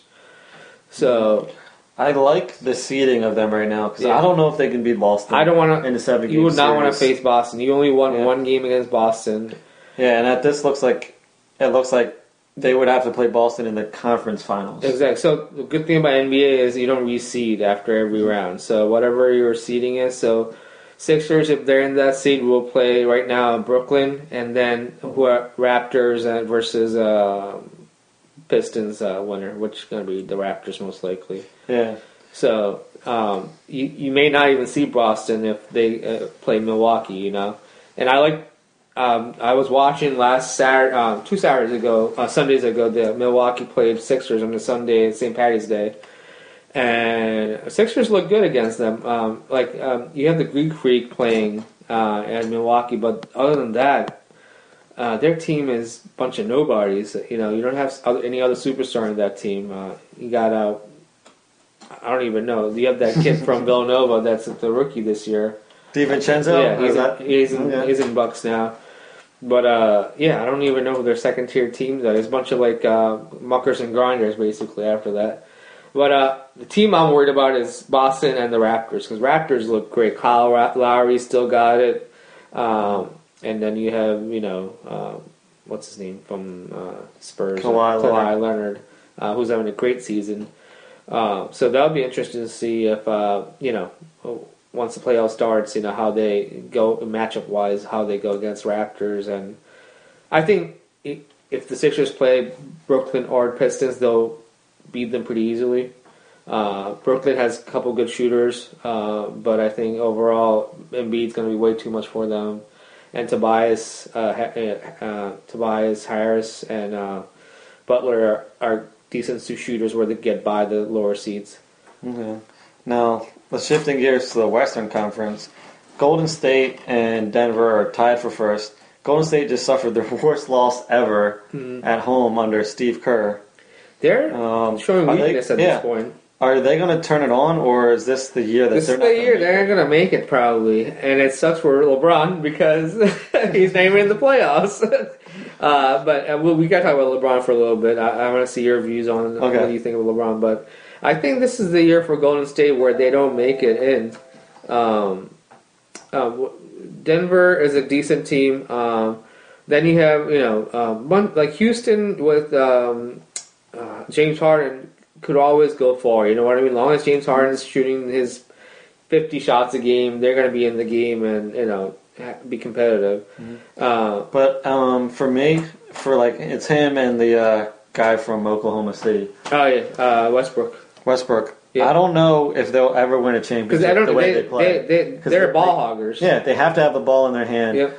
and there's four other people on, on there that sometimes are going to be open and they need the ball and it's easy points and they're just stat stuffers. Yeah, they're they going are. to stuff their own stats. Yeah, they're they're cost probably them the biggest uh, selfish player Westbrook and Harden I ever seen probably, and it's crazy that they're Mm. just playing the same team. I mean, the reason Oklahoma could have had Durant, Harden, and Westbrook in one team, they and they went to the finals with them, and they couldn't keep them together. Uh, that, that, that's if I was an Oklahoma City fan, I would. It is horrible. Like imagine like Philly having you know basically three MVPs at you know at one or you know one time basic, which is the case because Harden won MVP, Durant won MVP, Westbrook won MVP, and it's like and then you lose them all and not win anything. That's horrible. But uh, yeah, you're right. I don't think they're to win anything until, you know until they change their game. But you know what? I don't know anything about Portland, but they look like a good team. I, every time I've seen them, uh, they look like a complete team. Nuggets look like a complete team. But at Golden State, just uh, West looks weak this year. East is the bigger uh, conference this year in the West. Uh, all the games I've seen, West plays against the East. Um, East has pretty much dominated this year. I feel. Um, and then you have Lakers not making the playoffs, and LeBron not making what, not only making the finals for first year, first time in eight years, but not making the playoffs. What do you think about that? Um, I think he kind of had an idea going in that they weren't that great of a team, Yeah. but they are way under what they should have been. They should have been a playoff team. When when LeBron come, went to the team, they should have been in the five to seven range, Definitely. minimum, I, I agree. minimum. And I think it shocked him that he just assumed that since he's LeBron, he can Change just, the team he can much. just go out there and he'll just win. But it's like no, you have to actually be like a teammate now. Yeah. And it's coming to haunt him all the times he's been successful in the East and just doing whatever he wanted, and then goes to LA and just thinks he can do whatever he wants. And he's playing, for the most part, he's played teams that are normally a lot tougher Yep. in his division No, he. and he, and I think of that, his age, and then just his personality has just made the team not try mhm. as much, and because of that, they're not making the playoffs. You hear people saying, "Oh, they should trade him in the offseason. He's toxic." Um, there's a reason why no free agents have wanted to go and play with him in years. And now even And- more probably. You think Yeah. Anthony Davis is going to try to go in? Maybe, probably. Yeah. Anthony Davis is also toxic apparently. So Okay. Well, Anthony Davis is also young and Yeah. probably looked up to LeBron when Yeah. he was growing up. So I wouldn't be shocked that he would want to go. Mm. But when you're talking like the ones that are in their prime, that are like 27 and 28, Yeah, they don't- 29, they don't want to be second fiddle Yeah. to uh, LeBron. exactly. And then if you happen to lose, it's not LeBron's fault. It's your fault. because Le- LeBron apparently did everything that he possibly could. Yeah. yeah. Like um, he's taking all the credit for when they beat the Golden State Warriors Yeah. and the and that. Like um, I'm sorry, you didn't make the three. No, yeah, he did not. Yeah, you're right. um, yeah, I, you brought it there, but so did the NBA by suspending uh, Green. Green exactly for like two games. or Yeah, whatever. because yeah. because he called you a bitch and you yeah, can't handle you can't handle. Start crying. Exactly. Yeah, like uh, how did you get to where you are without having any smack talk? Yeah, because LeBron. Because uh, he, uh, Yeah. I mean, his his own teammate smack talked him when uh, what's it uh, West uh, slept with his mom. that was the best. Like he's the biggest Yeah, and wuss, and and, and he's the su- biggest superstar. It's pretty. yeah. I think he's hurting his legacy. I think he hurt his legacy by going to LA Yep. and then acting the way he's acting, and now he's not even going to be playing in the last couple of games. Oh yeah, he's he's he's checked out already. I yeah. feel. yeah. Um, he's been supposedly on Twitter or Instagram when he uh, he's like lost games, but he Mhm. puts up like, "Hey, like this is like this milestone I hit." Like Also, it's all about him basically. Yeah, and people are like, "Dude, are you kidding me?" It's like, the team lost. Like what, it's a team game. It's not about your stats. Yeah, it's like you shouldn't be posting this. It's like one thing you're like, yeah, like I got this, but like the team lost, and like, Like that's it's, what matters. it's one thing if someone else Yeah. posts it for you, like Lakers uh, Twitter website, like, Mm-hmm. oh, you know, we lost, but LeBron James um, hit a milestone. Like you're Yeah. you shouldn't You're toot post- your own horn, kind Yeah, of you're deal. posting one thing, and then you're going around saying you're the greatest ever Yeah. on things. Well, you're And- definitely not the greatest ever anymore. I mean, Yeah. first you didn't win enough championship. of, you know, any greatest ever. Like you can't even beat Kobe at this point, probably Yeah. of his five rings. So um, Kobe, he's always tried to avoid who's the greatest of all time. Yeah. Um, James Corden, he was in some contest in which you answer a question and you got to eat some weird food. Oh yeah, And he yeah, yeah. The a late cow show. tongue. Yeah. And he just did it, I think. She just said his, he's the best. I don't think he thinks that. Yeah. But he said he's the best. And they said Jordan's two and Le- LeBron's third. I loved it. But I've even seen things of people saying LeBron versus Larry Bird. And a lot What? of Bird? a lot of a lot of old players are like, you have no idea how, How good, good Larry, Bird, Bird Larry Bird was. called his shot and made the shot, and Wow. he Larry Bird apparently was the biggest shit talker on the court. Yes. like he would psych people out, like, and like you wouldn't expect that from Larry Bird. You know what I mean? Like Wow. a goofy, tall white dude. Apparently, he was like the biggest shit talker against like uh, Julius Erving and Mike uh, Magic Johnson. You know, like he would Yeah. talk shit all the time, and he's like, "Yeah, look, I want to make this shot," and would just put, pop it up and make the shot, basically. I think that's what makes them so great Yeah. for like now that like when people talk about them. Yeah. It's like this white guy talks so much smack to Yeah. all these all these players that. Are cool and hip, Yeah, and you're this guy that probably wears short shorts. exactly, or flannel shirts or yeah. something, and then he's making all the shots basically. Yeah, and supposedly you call people homes all the time. Yeah. That- that's Yeah. hilarious. I heard I, was, I saw one of these videos on YouTube, and like one veteran was saying um, some story about him, and the kid out of a timeline. He's like, "You got this white guy on on Larry Larry the Legend." He's like, "Come on, man, you can put a white boy on me." And he told the white guy what's he gonna do, and then he drained it. And he's like, "He's like, why are you to put a brother on me?" Larry, Larry, Larry Legend. That, there's the reason why his name is Larry Le- Legend. Oh, I. I mean, if Magic wasn't playing during that era, he would have had way more championship. The amount of time they faced each Mm-hmm. other. If Dr. J wasn't playing in that era, Celtics would have gotten more championship. You know, like Yeah. the amount of talent that was there during the '80s is insane. Like I, I that's what I, annoys me. Like, uh, like I'm not. I wasn't in, around the '80s. I started watching late '90s basketball, and 2000 is my era. And now, like they say, like, oh, the talent is way better now. uh, You just don't understand. I'm like, I don't know, man. Like talent in the '80s looked pretty damn good. You know, like I understand not every player were, was as good as p- players now in NBA, but the top tier players, I bet you were as good as they are, they are right now. Like, no, guaranteed. Like even like Larry Bird, like the passing that I saw, you Yeah. don't think of him as a passer. He had No. nasty passes, And he was a tall power forward. Like Yeah. he handled the ball like a point guard. Mhm. Magic was a six foot seven point guard. You know, like oh now Ben Simmons is like closest to it basically, and he can barely shoot. then you have you know Dr. J who like invented the dunk. You know, and you have uh, Moses Malone, one of the best best center. You have Hakeem in the '80s, Clyde Drexler. Like you have all those players, and like And we, we still didn't even talk about Jordan. Jordan, exactly, in the who 80s. started in the '80s, exactly. Um, and then the Pistons. Ewing. Yeah. uh, Isiah Thomas. Like, I could name off out of my hand like 15 players from the 80s, and now you can't even say. I don't think you could do that. Hmm. Rattle up, you know, 15 top 15 players. Well, there's a reason why those um, USA teams are called the Dream Teams. Yeah, exactly. Those are players from the 80s. We're all Yeah. Hall of Famers, basically. Charles Barkley. it's like yeah, There's only one person on Yeah. those that wasn't like a top 50 player of Yeah. all time. Stock- and that was, that was, that was Christian Laettner. that's right. Yeah, And they got him from college, and he was a beast in college. yeah, it was. Yeah, so like, he was a you can't blame him for putting him on the team. Exactly. Yeah. But if they if they, they could have taken Shaq and Yeah. them. and it's like, dude, even Yeah, more even of more Hall of Famers. Exactly. That's But another. they made maybe one Yeah. mistake on on a. Exactly, yeah. You do it now, and you're like, Who I do I can put after it. the top five? You know?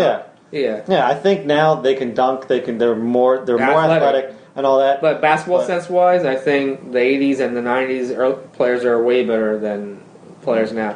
Like you look, all right, you got LeBron, you got Harden, you got Westbrook. I'm just naming. I'm not saying how they Mm-hmm. play against uh, with the Durant. You got Curry. Then who? Yeah, then you can start doing Embiid? Embiid. But they're still he's a superstar, but he's not proven anything yet.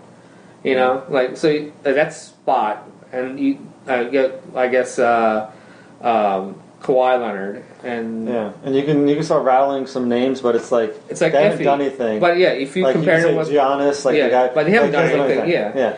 like you, you go by like people from like Isiah to Jordan to J, Dr. J to Bird to you know Magic to Kareem, like that's six right there. Oh, And there's like a list of people after that that would still be pretty good. Pretty good, exactly. Even for yeah. a starting five. Exactly, yeah. Like when you go to the Boston team and Yeah, Boston. the other Laker Uh, players. Uh, yeah, other Laker, other Boston players. Hmm. And they made it, they made each other better. Exactly. Like James Worthy was good, Mm. but playing with those other made him even, be- even better, better. exactly. Yeah, but yeah, like Mm. I, I, I I mean, don't, yeah, I don't think that happens in the NBA now, where like you No. put these people and they make they become even better. Yeah, no, I don't think they elevate each other's game anymore. It's more of an individual game than anything else at this point. And uh, I mean, and now it's becoming more of a three point shooting league, which makes the game more like, all right, there's no defense because everyone's popping a shot as soon as they walk up and to the three point three uh, point line. So it's like, you know, it's a high scoring game, but it's I like defense. I, I, I, I enjoyed Miami Heat versus the Knicks. You know, when Jeff Van Gundy got thrown around by Alonzo Mourning. Yeah, I mean anyone can just run, can get a ball inbounds and run two or three and shoot it. I do it at NBA Jam, Exactly. and it takes two seconds. Yeah, it's no and then you go down and you do it, and Yeah. we'll just see who makes the most threes. Exactly. It's like a three point shooting contest at the end of the day. It's not fun. It- like I want to see some, you know, uh, some strategy, which I don't think Mm-hmm. Yeah. NBA has anymore. Yeah, that's why I love college and I don't really follow the NBA Yeah, that much is because of that. Like um, Duke, when they were losing and they're struggling, they keep changing things up. Yeah, yeah. Syracuse does it. It's like they d- in the NBA, it's just man to man. Man to If- man. If your if your player's if better you're than more player, athletic, then- then you're gonna win the game pretty much. Yeah. Yeah.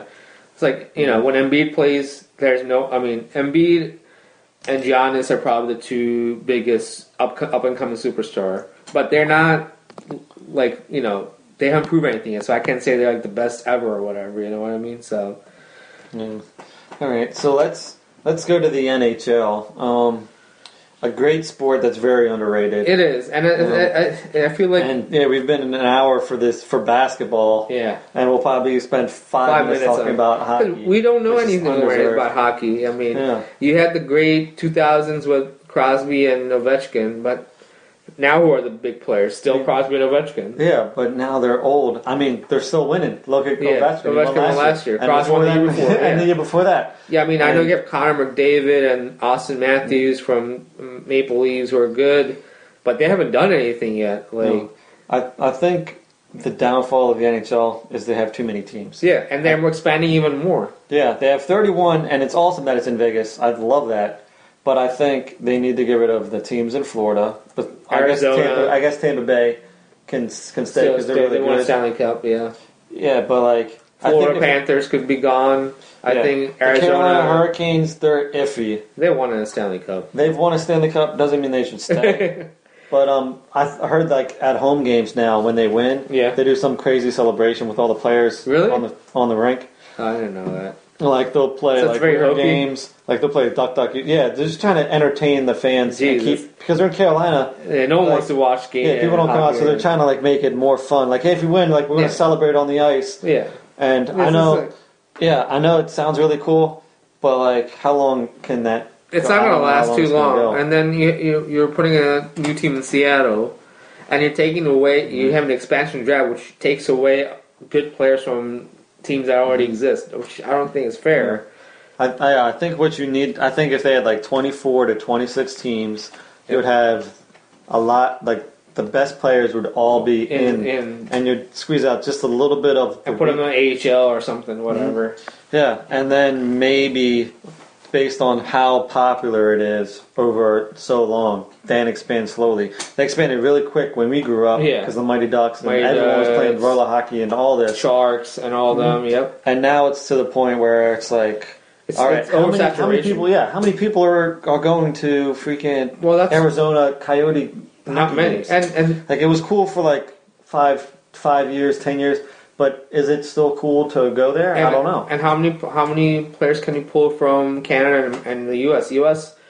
I feel like people in the U.S. playing hockey has gone down over the years, not gone up. So that's why a lot of players who gets drafted or get picked up is European now because they have to go search for other places at this point to get talent. Yeah, and um, speak on Europe. Europe has a their own league. Yeah, Russia they has don't have to big- come to the NHL. They make it as much money in Europe as they do over here, so there's Yeah. no point of coming to the Yeah. U.S. The only the, what the NHL has going for it, I think, over those leagues is the Stanley Cup because Yeah. it's been around for the longest out of all, the all the sports. Your- Yeah. your name's on it. Like And it's something awesome. that's kind of coveted because you can't keep it like any other trophy. Mm-hmm. You got to give it away after a year, basically. yeah, but the money is in isn't Russia, here. It can be anywhere. Anywhere, yeah, it can yeah. be Russia. It can be the Czech Republic. I remember Jaromir Jagr played in Russia and then came here, and I don't even know is he still playing? I think hope he so. is, right? I hope so. Like 45 years old, still Yeah, I know. kicking it. Everyone else is retiring, so I hope he stays around. Teemu Selanne played for a long time until like mm. about two years Yeah. ago. The only thing that I want to speak on in the NHL is is this the year Canada, a Finally. Canadian team finally wins? Well, let's see in the top. Uh, you you have we have Toronto as as a four seed, and then Montreal as an eight seed. It's so you have- You might not even make it. Two in there, and then I know Calgary was oh wow! butt. Yeah, they're kicking butt. Calgary and Winnipeg, and that's it. So you have four four teams in. I doubt it. Calgary. Calgary is Calgary has a uh, he has they have a local kid, uh, Johnny Gaudreau. He's from New Jersey, and he's their best player right now. He's like five foot eight, like the small guy. He was drafted high, it's like Martin St. Louis. yeah, pretty much, but better better talent than Martin St. Louis, I would say. but uh, No, he's he's like callous apparently at this point. But uh, yeah, I mean, Canada hasn't won since '93 when Canadiens won, I believe. Yeah. So- um, Patrick Roy, like the almost like the beginning of his career. Well, he got traded after have that. Yeah. might have been the mid of middle of his career. No, he he had a good run in Montreal, and Colorado. and well, um, afterwards. afterwards he won like three, Yeah. three or he's the coach for Avalanche right now, I believe. Uh, but uh, no, I, I I think Calgary has a good chance. Um, San Jose is always good. They were in the finals a couple years back. They're Uh, one of those teams that they can never find a way to win. I wonder what's the standing for uh, Vegas this year. They're number They're six, six seed. so they kind of came down to earth, I guess, huh? Yeah, it was it was going to happen. Yeah. Um, they've been playing really well recently. I wonder how their uh, attendance is at this point. I would assume it's pretty high. Like I'm assuming From a lot last of people year, bought season tickets. I'm sure. Um, I hope they do keep going well. That way they'll have the base of the fans at least, so they don't lose interest really quickly. Yeah.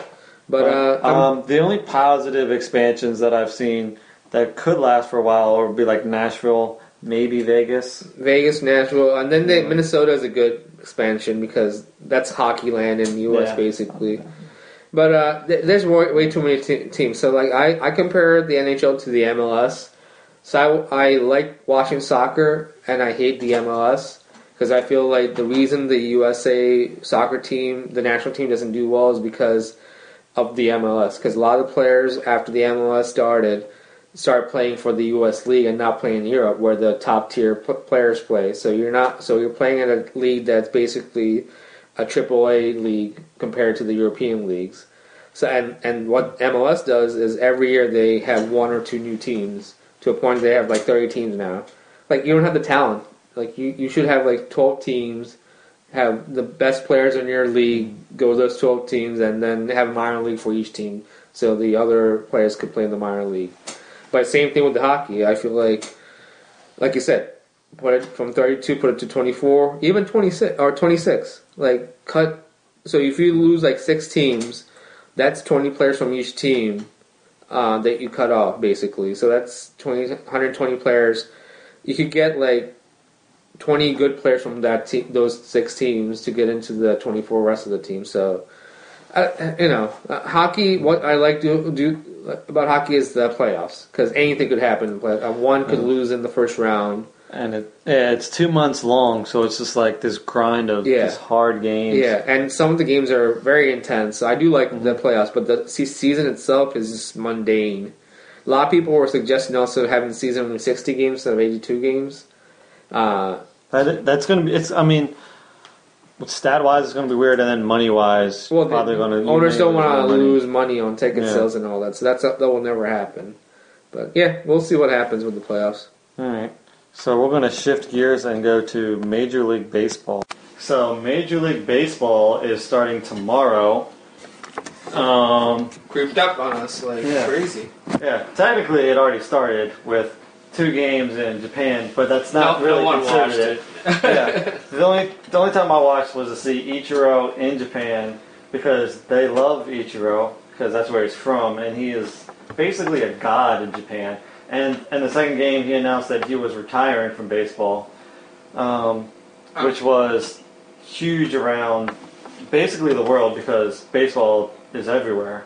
And he, people say the hit king is other people. He he was a hit king basically. I agree. Um, yeah, you add his stats um, from Japan, and he has more hits than Pete Rose, and he played 130 games a year over in Japan. So imagine if you had to play 162 in Japan, what he could have got, or if you just translated those to America, and how many could have got. Like he could have almost hit 5,000. The thing is, like people say, oh, it's in there. It's not Major League Japan, and the J League is as competitive as the Major League Baseball is.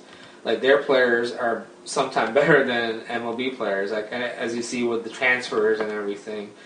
And he, you know, not only is he a Hall of Famer in Japan, he's a Hall of Famer. I think it's going to be as soon as he's uh, eligible for was it five years or something. Mhm. Uh, he, by playing these two ye- games, yeah, he's got to sit out uh, kind of like six years Six because years, this year is not going to count. exactly. So So he's going to be an instant Hall of Fame, first ballot, I'm sure. um, like crazy that he had 3,000 hits after he came here, like At 10 age- years. At age 27. Yeah. That's crazy. Um, but like you were saying, 10 straight years of 200 hits plus hits. Um, I mean, that's it. And then his last year against and when he played with the Marlins, he still hit 291. So he was still he, hitting good average. And, uh, you know, he's a freak of nature, I would say. yeah. Um, he showed up to Seattle's training camp, and he had the least amount of body fat of anybody. Wow. And he's 45 years old. Like, that should not be happening to people half his age that are trying to become somebody in baseball. That a guy that is 45 years old is in 10 times better shape than you are.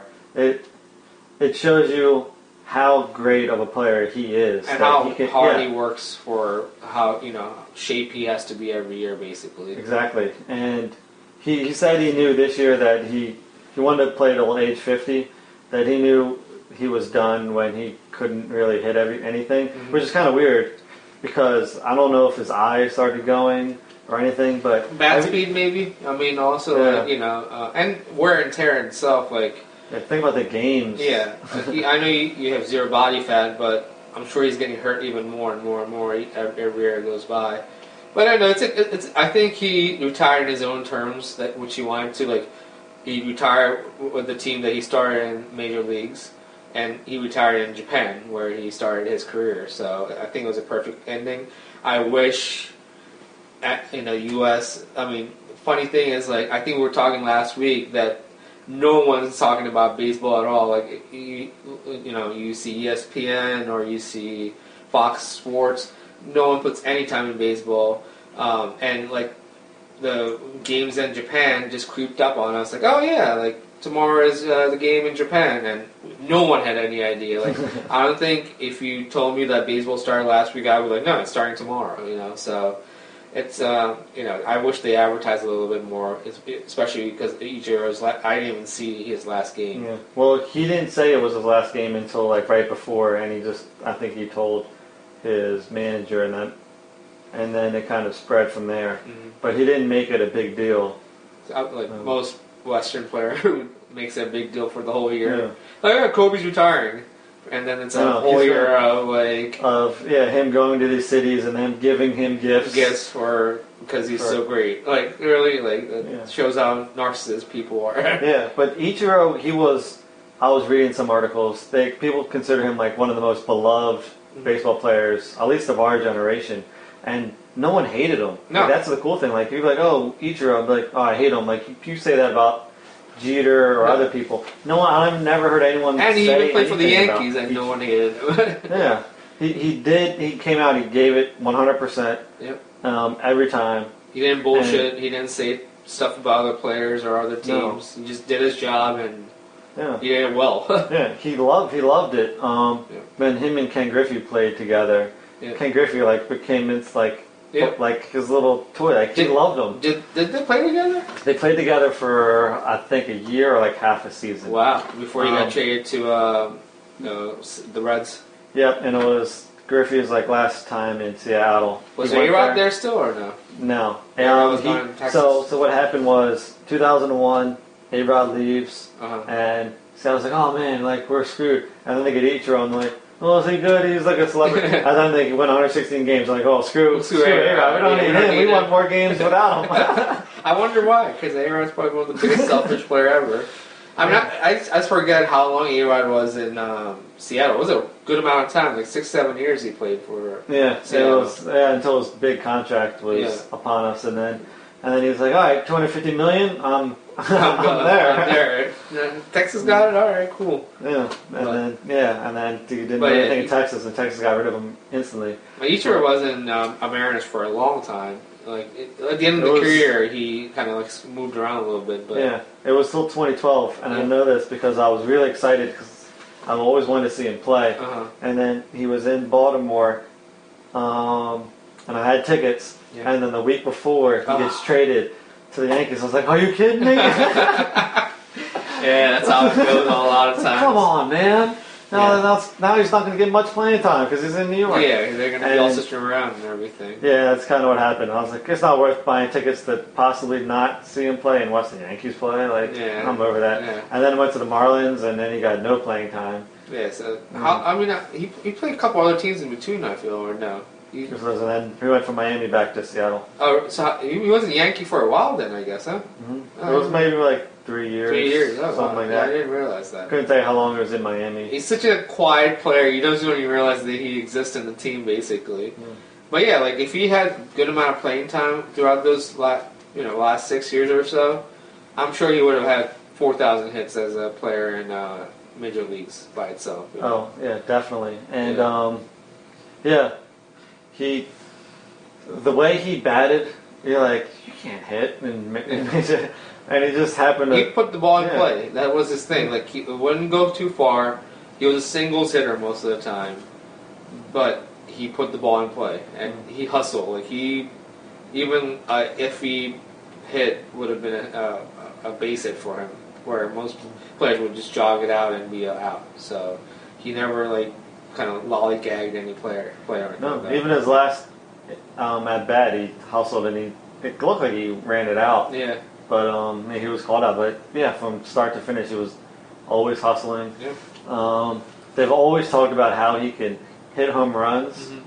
And I would love to see him in a home run derby now, like a celebrity home run derby. Bring him and others, and just see what he can If he actually, do. hit, if he actually opens up his stance and like try to go for like a big swing or whatever. Yeah, supposedly he can do it all the time in in uh, warm ups. He'll just knock him. Knock Yeah, it's him not his park. game. Yeah, So um, yeah, I've heard the best hitters can do that. Like I heard Ty Cobb could do it, and people talk trash, and then he hit two runs. It's like Right. so anyone can do it. No, no, one, not everyone can get on base, and yeah, exactly. So anyone could hit home run, but Yeah, strike out five times afterwards. You know.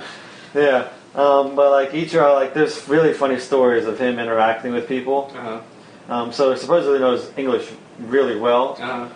And Spanish really well. Oh wow. Okay. just so he can talk trash when he's out there with people. and and um, one of the best things I heard was him and Derek Jeter. He would always he, and he still would laugh every time he would talk to Derek Jeter because he always called him Derek Sanderson. That was his middle name. Right? I, I don't know if it's a Japanese thing where like middle names aren't a thing, Oh, okay. but he just would call him Derek Sanderson and just Laugh. giggle his ass off. I mean Sanderson as a, like Jeter though, you know, suave, cool guy, and have a middle name like Sanderson. this this five ten Asian guy is Yeah. coming up to you. Hey, Derek Sanderson, and just laughing. He's giggling, giggling, walking away.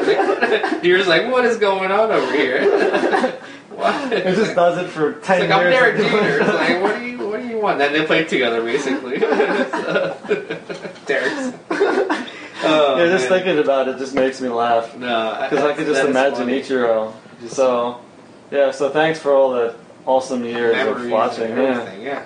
it was fantastic. Now let's get into baseball. Who, who are your top five teams that win it all? All right, top Here are the five. Top five. Okay, let me see. Um, bring it, bring the laptop a little closer. Uh, sorry. Uh, so my top five right now would be I say Dodgers are still in my top. Um, they uh, I don't Yankees are um, I think Sox will be number my number one. Dodgers will be number two. Yankees number three. Phillies number four. And then I would give Houston number 5 Um, I, I, I now I go through why. Uh, Dodgers, I feel like they still have a deep team. Their pitching is still decent, I would say. They really didn't lose anyone. Um, they signed um, what's his name, the pitcher, um, to re-up his contract. Uh, they did lose Puig or Where did Pete go? He went to the Reds. Okay, the Reds are where you know, players go to die. Basically. And I, I really that Puig had issues at the end of the last two seasons where he didn't hustle, he didn't, he was having up and down seasons. So like I, I think it's better for them at the end. Uh, I think Houston still has a good complete team. Uh, you know where they have really good pitching, uh, really good hitting. Um, so I think they will contend. And if you look at the AL West, Seattle's not going anywhere. Mar- Marlins. They've packed it in already. Yeah, um, you know, A's are going to be A's. They're going to compete, but they're not going to be that great. And then you have uh, the Angels, who you have Trout, and who else? Pujols, who's like 50 years old. uh, and then Red Sox are going to be, you know, they're always going to be competitive, and they're one of the, you know, I, I don't know, class of the class of the, uh, uh, you know, MLB baseball. Um, but my surprise team would be probably Phillies this year, uh, just because they got Bryce Harper, they signed uh, Realmuto, who's apparently the, one of the best catcher in the league, and then they get Segura from your team. You know more about him than I do. Yeah, he can hit. He can hit. And For average too. uh, yeah, yeah. and he's he gets on base. Yeah, only thing that worries me about the Phillies are the, is the pitching. Like you have Noah and you have um, Arrieta, and then you have a bunch of unknowns. Like you have Velasquez, you have Eickhoff, who are like not even that good. So will, will, will the hit, hitting carry the team? Is what we have to see this year. What, what's your top five? Um, I would take the Red Sox number one. Uh, I would take Houston number two, yeah, and the Yankees number three, yeah, which is weird because it's all AL teams. yeah, And then I would go Phillies and Dodgers. yeah, It's it's tough to go three years in a row to the World Series, yeah. so I would just that's why I'm just taking the Phillies above them. Yeah, it's, it's hard to Um, keep it up, and especially not winning it on top of Yeah. it. Yeah. Um, but the Red Sox, I don't think they did anything to make themselves worse. They, just, Um, they had to do anything to make themselves good either. I mean, Yeah, they- but they won the World Series, so I'm just going to keep them at number Yeah. one, and until I see that they're either not as great as what they could be. Yeah, Houston is a beast, and they have an easy division. they do. And the Yankees, they they did some moves. They got Jay a good had- pitcher. Yeah. Um, they got James Paxton, who's a beast. But the downfall of James Paxton is he gets hurt. yeah, that's true. So And then you gotta see if uh, John uh, Giancarlo is gonna uh, have a good season because last year he started off really well and then he just fell apart. Uh, I think Judge kind of carried that team last year than anything else. So we'll see if they could do be like the Bash brothers the, the whole year this year. Um, but yeah, Yankees pitching wise, I mean, is CC still playing for them? I mean. he is, as far as I know. Jeez, I mean he's uh, he's getting up there also. Um, but you know you have the uh, was it the Japanese guy? No, it's Japanese. Maybe Taiwan, the Taiwanese maybe. Uh, was their number one pitcher right now. Yeah, I can't think of his name, but I know exactly who you're talking about. And then you have J Happ, who they signed, who's a good pitcher. Uh, I mean, he had a good year last year. Uh, and then you know, um, you just have to see you know how they play in away games out of their little you know field that they have where you can hit home run from any angle. So, but and, and what what do you think of uh, like the regular team, the Cubs, the Cardinals are always in? I feel like contention. Yeah, I feel like the same thing is going to happen. The Cubs may be like the dark horse that gets over the hump and finally Mhm. gets back again. They kind of Um, struck out on all the uh, free agent this year. I feel. Yeah, I agree with you on that. I can't think of any big name person that they got that they didn't already have. Yeah, Like Kyle Hendricks, I'm pretty sure they had him before. uh, I believe so. I'm not Um, sure. Yeah, but nothing blew my mind with them. No. Um, So I think them and St. Louis, they'll be good. Tampa Bay will be good.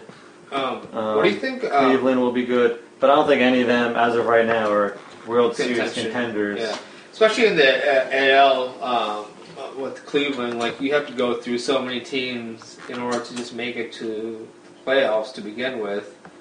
I think it'd be really tough. Like the top three teams are like Boston, New York, Houston, and then whoever comes from the Central. I mean, I think is going to make it go too too far, you know, in the playoffs. Um, what do you think about um, um, Machado signing with the? No, I'm going to San Diego San Diego Padres. Padres right now. I think that was one of very few offers he got.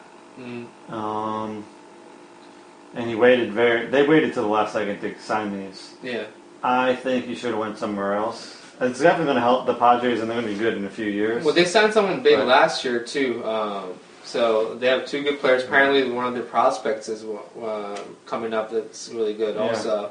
And um, Machado, Machado's a great player, Yeah. but how he performed last year made a lot of people nervous. Well, and then he said, "I'm not a. Charlie Hustle guy" and all that. So Yeah, I can't and- say that kind yeah, of stuff. and then yeah. he steps on someone's foot, Yeah. and It was it, t- left a bad taste in teams' mouths. Like, if I'm going to spend three hundred million dollars, am I going to spend it on someone Yeah. who's not going to give me a, give it all for ten years or whatever? yeah, you go to the World Series, and then you're watching a ball not get out of the park in And a you- game that matters. And you don't, yeah, get in scoring position. That's bad.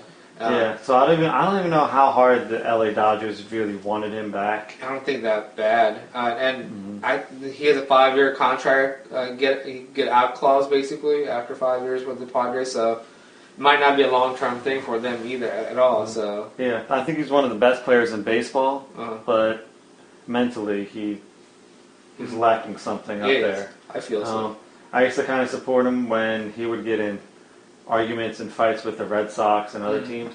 But I'm like, all right, I think the problem's you. yeah, it's like now I see it's like you're the one who's like babied and all yeah, that. it's like yeah, you're the star, so like that's Yeah. why they singled you out. But now it's, it seems like you are the issue. yeah, you're always the issue. Uh, what do you think about Trout signing that big biggest contract in North American history? Um, I one, I think he's an idiot for signing in California yeah, because taxes is are so crazy. crazy. Yeah, Compare Harper's to Machado. imagine He's making thirty, I think thirty million more in his contract. It's not that much, Based yeah. on taxes, Yeah. he's getting fifty-five million. yeah, so Which, if you really care about having money, like at that type at of that level, type of level, it's, you lose a lot like- of money. yeah, you're losing a lot. But I know, like us, like, like when you get to when once you get to a point, like all that doesn't matter. It still does. It a does, little bit, I in, a, think. in, a, in a sense, it does. And I, you know, what I what I think about um, Trout is he did wrong was like, dude, you, you if you, you know, played two years without the new contract, you would have gone with five hundred million dollars when you were a free agent in two years. So you and you, you could have avoided California and got it in, as a Yankee, as a Philly, because at that point You can go anywhere. You want. anywhere, and you would have gotten more than four thirty, uh, and without the taxation, basically. So I think he, mis- he made a mistake. Like yeah, and, and, and at a certain point, I, I, I, I do feel like yeah, you know, you, after that much money, it doesn't matter. But yeah, if, if you're going to that much amount of money, at, at a certain point, yeah, your business venture would matter. It's like oh, I lost hundred million dollars just in tax. I could use that hundred million dollars to invest on something. So yeah, I, I do mm-hmm. understand it does matter. But I feel like Trout is not about the money. Like to be honest, I think he's not mm-hmm. about the competition either. Yeah, I, he likes playing the game. He likes. where he's at. He's so settled. He's content. He's content. He's settled. And I, I know he was nervous. Of course, supposedly he was nervous about like what's going to happen if I don't extend this. Well, nothing. You can always go back to them for Back like to another the- year because exactly. they will take you no matter what. Yeah, and like Um, a fear of injury, like oh yeah, mean, it's the best deal. I'm like, but you don't know that. I mean, you've been healthy all this time. Say you get hurt for half a year, you'll still come back and they'll, they'll you're not injury prone. It's not like you get hurt every year. So say you break your leg this year, you'll still get the money if you play next year or more money. Everyone yeah. knows what you're capable of. exactly. So of, and everyone just had to wait yeah, their contract out. Yeah. I think he was an idiot signing the original like, four-year four years. extension Yeah, or whatever it was. so too. Yeah, Might have been five. I think But the, yeah, the fact that he did that put him in this terrible position now. because he's like um, Harper is 26 and he could get he's still young enough to make the long term contract. If uh, if uh, Trout did the same thing, he would have been out by 25, 26 years old and could have chose anything he wanted to go to as he, at a young age and made a shit ton of money. Yeah. But uh, what do you think about Harper? Um, Do you think, you think he's going to perform? I don't know. His his stats say like he's very hit or miss. Yeah, If he's if he's on, his stats are going to be incredible. If he's off, his he'll have good home runs, and his like on base percentages. You have to have good players around him. I feel too. Yeah, I th- I think it's a good situation because he's.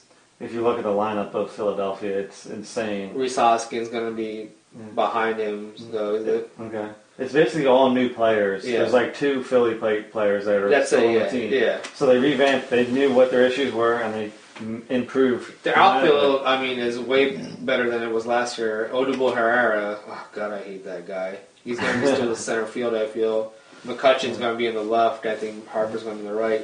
Yeah, I think I think they they will slowly trickle the ones that they know can't handle it Yeah, out of there. Mhm. Like you can't just do a whole lineup like that. No, you can't do it all at once. Uh, but and, uh, and maybe with the people all around them, Mhm. that'll make them get better. Yeah. To be honest, I think Harper, eh, whatever the hype is way over what what he really is. To be honest, like he's a really good player, but I don't think he's like a life changing player like A Rod was. Like regardless of what we say about A Rod, like when he got that money in Texas, I'm like, all right, you know, he's like one of the like I never seen a shortstop hit forty home runs in my life. Like he's something different. Or like And when I'm pretty sure he had 50. did he have 50? Well, it was on juice probably. So, uh, but no, he had, he had 50. So you're right. So you never see that. Like it's it's an anomaly. It's like yeah, I'm going to give this this guy who looks like a linebacker who could move like a shortstop. I'm going to give him the money. He's like out of the ordinary. Or like um, you know someone else. Um, you know Ken Griffey. You know like you don't have like. I don't think Harper. I, I can't compare Harper to Ken Griffey or A Rod or the big the big guys who got big contracts is because it's like you're a good fielder, you're a decent hitter, but what what do you do special to get this money? You know, like I would talent wise, I would get Machado more talent than Harper probably as all around talent. Like he could hit for average, he hit home runs, and he's a really good infielder. Like Harper is an okay infielder, sometimes a bad infielder. Like if he misses like misjudges a ball in Philly a couple times, he's gonna get booed. So I don't know, uh, but that's my feeling about it. Um, we'll have to see like how he does the first couple months. Yeah, and I think his contract is really smart because of how long it is. Mhm. He can he can help get people In there, here, and he can help you know tweak what they need. they're not they're not handcuffed by his contract pretty much. Um, well, that was the plan with uh, freaking uh, Trout. It's like bringing Trout in two years, and you have Trout and Harper. That would have been perfect. Yeah. But Trout didn't want to be in Northeast. Mhm.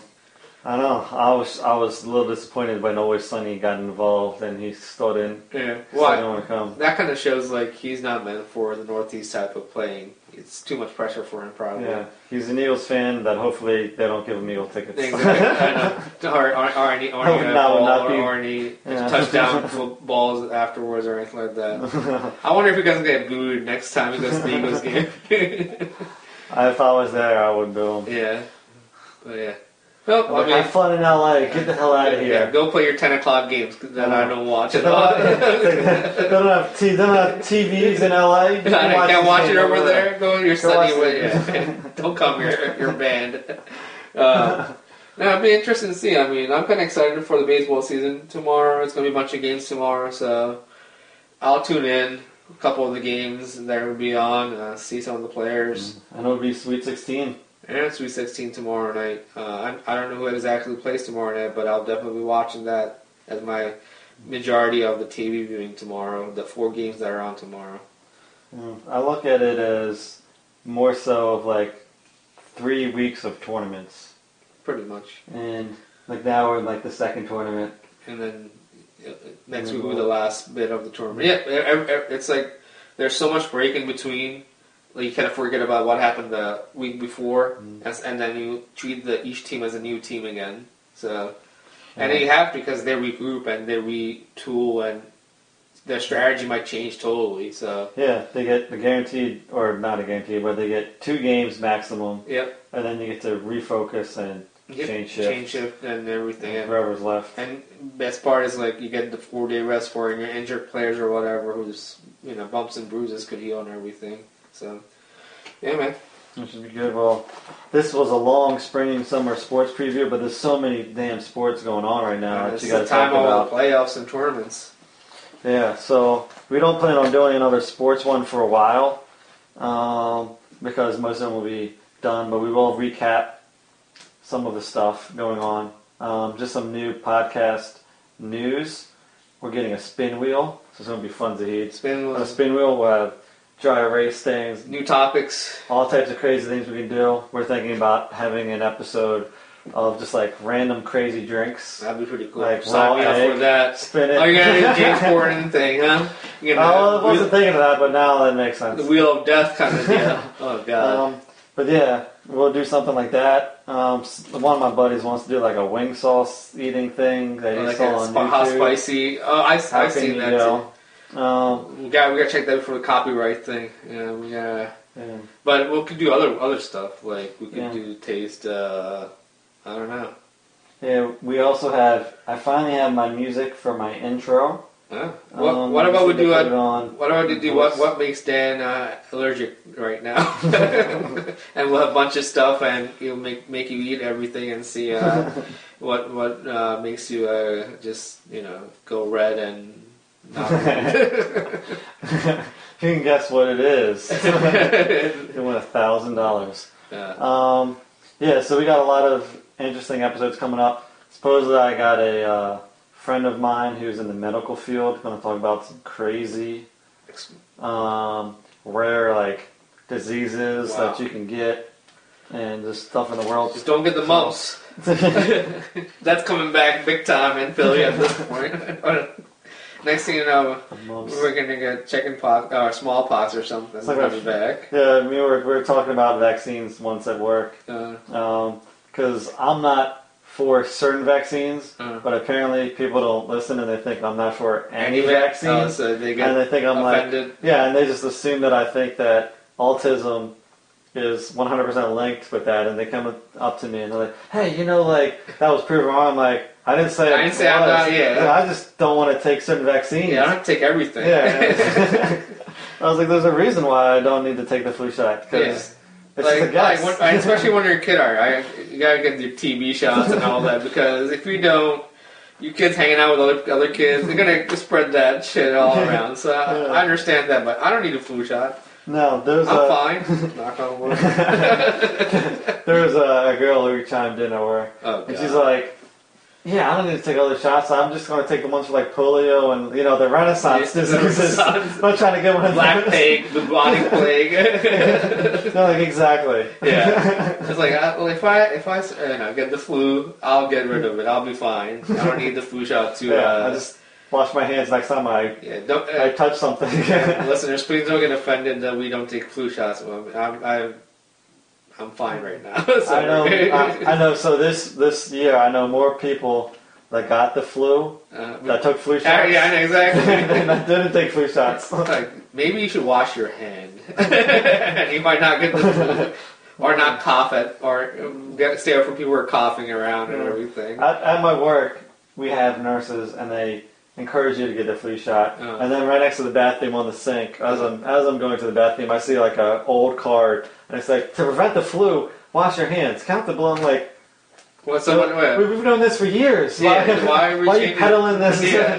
this flu shot that may or may not work? But this is like 100 percent And then- more effective. And then you take the flu shot, and then like, oh, we have a different strain coming in. I'm like, then what happened to the old strain? like, is I gonna take flu shot every five months? it's like, no, why you just, doing that. just injecting me with yeah, formaldehyde? yeah, I have no idea what's going on over here. For what fucking reason? Yeah.